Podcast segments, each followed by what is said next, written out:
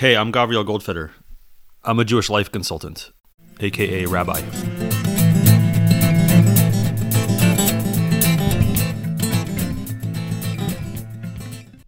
So, the king, the father, has told his son what to expect. The son knows that he will not be able to hold on to the throne forever.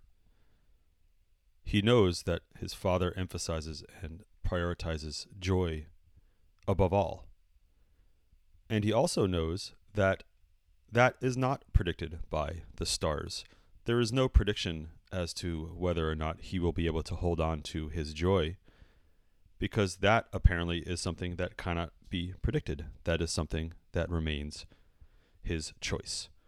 And so, knowing all this, V'kibel haben melech et hamlucha b'yad ramah. The king's son, who here is still called the son of the king, accepted upon himself sovereignty, the kingship, the throne, b'yad ramah, exultantly, with a high hand, confidently. Ve'asa lo sare meducha, v'dukasim, v'sarim v'chayil. And he made for himself ministers and dukes and officers and soldiers. Okay, good work. Ben chacham. This son of the king was wise. He was a wise man. V'haya ohev ma'od, and he loved wisdom very much. V'hayu etzlo chachamim gedolim, and he had great wise people with him or by him. V'kol misha haya ba etzlo im eze devar chachma, and anyone who came to him with any matter of wisdom, any nugget of wisdom, as it were, haya etzlo b'chashivut gadol ma'od, that found great importance and had great weight with him. V'haya noten lehem kavod v'ashirut b'shvil chachma, and he gave them honor and wealth in exchange for this wisdom. Lekol achad kafi each person according to what they wanted. So people, if they brought him wisdom, could exchange that, as it were, or would be rewarded with honor and with wealth, whatever it was that they wanted. Misha mamon, someone who wanted to have money, haya noten lo mamon, he gave that person money. Umisha kavod, and one who wanted kavod, honor, haya noten lo kavod, he would give them kavod. Hakol bishvil chochma, everything in exchange for or on behalf of Chachma of wisdom. And since wisdom was so precious to him, everyone took themselves towards wisdom. They directed themselves and their efforts towards wisdom. And the entire country was involved with wisdom. Why?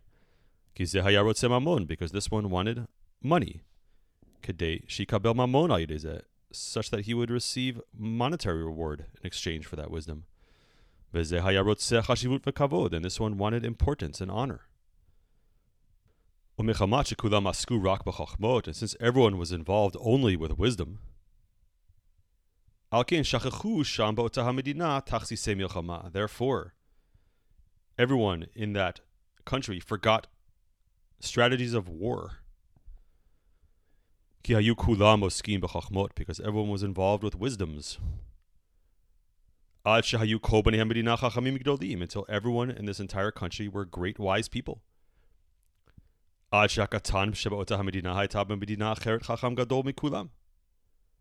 To the point where even the lowest level wise person in that country would have been greater in wisdom in some other country, greater than everyone else. And the wise people in this country that were on the highest level of wisdom, they were incredibly wise. So we could imagine in our mind's eye what this country looked like, what they're doing. The king has set a culture of wisdom, of inquiry. The word chachmot for Rabbi Nachman also implies philosophy, and it also implies the seven wisdoms of the world, like botany and chemistry, mathematics, rhetoric. And since he is the king, he sets the tone for his culture. He sets the tone for his kingdom. He is the one who determines what the priorities are for that kingdom. He, a sense, determines the coin of the realm, and the coin of the realm is chokhmah, and chokhmah can be exchanged for the other things that people want money, honor, importance. But you have to wonder what happens if everyone in a kingdom puts all of their eggs in one basket? We saw, for example, a slight insinuation that they have forgotten the strategies of war. Though this is not the prophesied end game of lo yisagoy el goy cherev lo yilmudu od milchama, one nation will not lift up sword against nation, they will no longer learn war. This is not that time. The fact that they have forgotten how to wage war makes them vulnerable. Because while they are involved, and the smallest in stature among them is wiser than even the wisest people in any other country,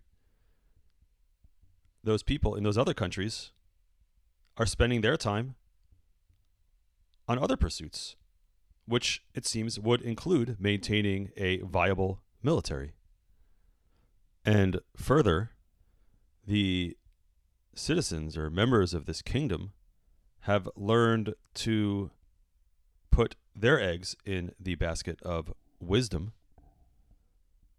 because it will serve as an adequate means to an end money, honor, importance. Whereas a person might ordinarily use their skills, like carpentry, to achieve money, and they might increase their skills and their abilities in a particular trade until they achieve something like honor or importance. Here, no one has to do that. All they have to do is do the one thing that is valued in the kingdom. And once they have that one thing, they will get through a shortcut, it seems, money, and honor. So you might have something of a brain drain, as it were, where the most talented people are siloed into very particular and it seems abstract pursuits, leaving aspects of the country vulnerable, underdeveloped, unmaintained. It seems here that Rabbi Nachman is warning us of the dangers of the very real and realistic possibility of getting lost in something.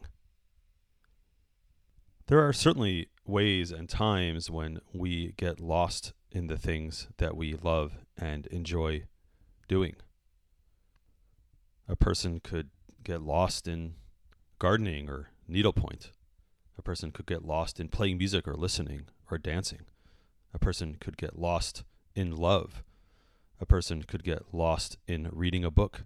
There's all sorts of things that we do and that we enjoy the possibility of getting lost in, going to a movie and forgetting about the world for an hour. But there exists the real possibility that a person could really get lost.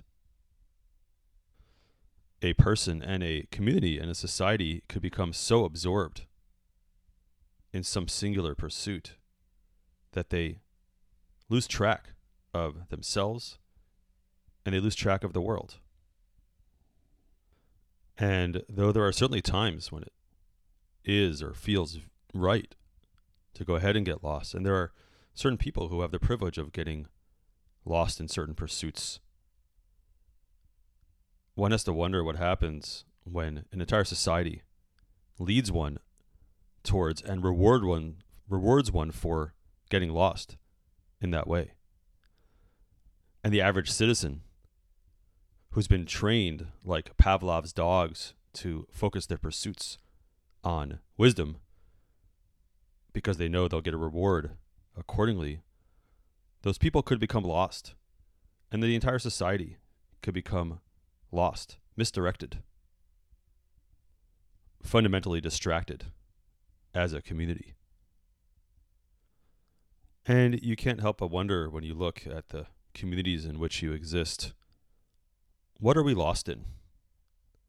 Are people stuck in their own narratives? Are people absorbed, self absorbed? Are people distracted by TikTok? Are people focusing too much on celebrities? Are people caught in abstract political drama about which they can do nothing but argue? There are so many ways in which people can get pulled away from pursuits that are more grounded in the shared world and can end up using their energy and their attention and rating their self worth based upon pursuits that are foreign in some way to that real and shared world. And this is even more dangerous when that pursuit contains some elements that, if they are isolated and magnified, could lead to real, fundamental, and possibly even permanent damage to the individual, community, and society.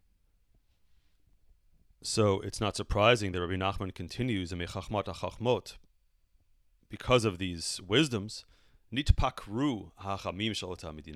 These wise people of this country became epicorsian, they became heretics.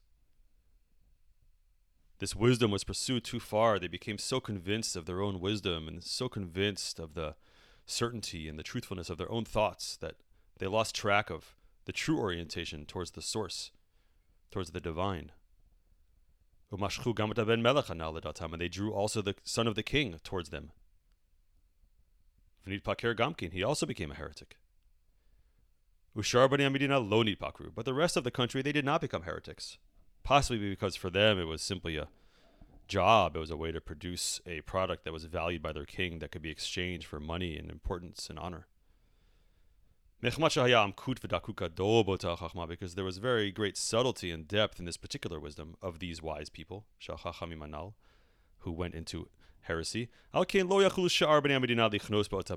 Therefore, the rest of the people weren't able to enter into this fine, subtle wisdom that led them to heresy. It didn't damage them. Aval ben Melech, but the wise people and the son of the king, Nitpakru Kanal. They became heretics. They became epicorsim. So, in this sense, it's a cautionary tale. It's a tale of a leadership, tale of a community that has gone too far, a community that has forgotten what it is really about, and has pursued something to the point where danger has kicked in, where they've lost their way deeply. They've stepped away from what is true. They've stepped away from what is healthy. And so again, you wonder what are we emphasizing too much? What have we put too much weight on? What have we unnecessarily prioritized at the expense of other priorities? And perhaps more importantly, how have we become lost and who has become lost because of that? And perhaps most importantly, how do we get back? Which way is home? Can we still get there? What will it take to bring us back? What will it take to realign with the truth? To realign with true purpose that keeps us oriented towards each other, oriented towards the divine, oriented towards well being, oriented towards love all held together in a balance of all the different forces that allows us to safely and joyously grow.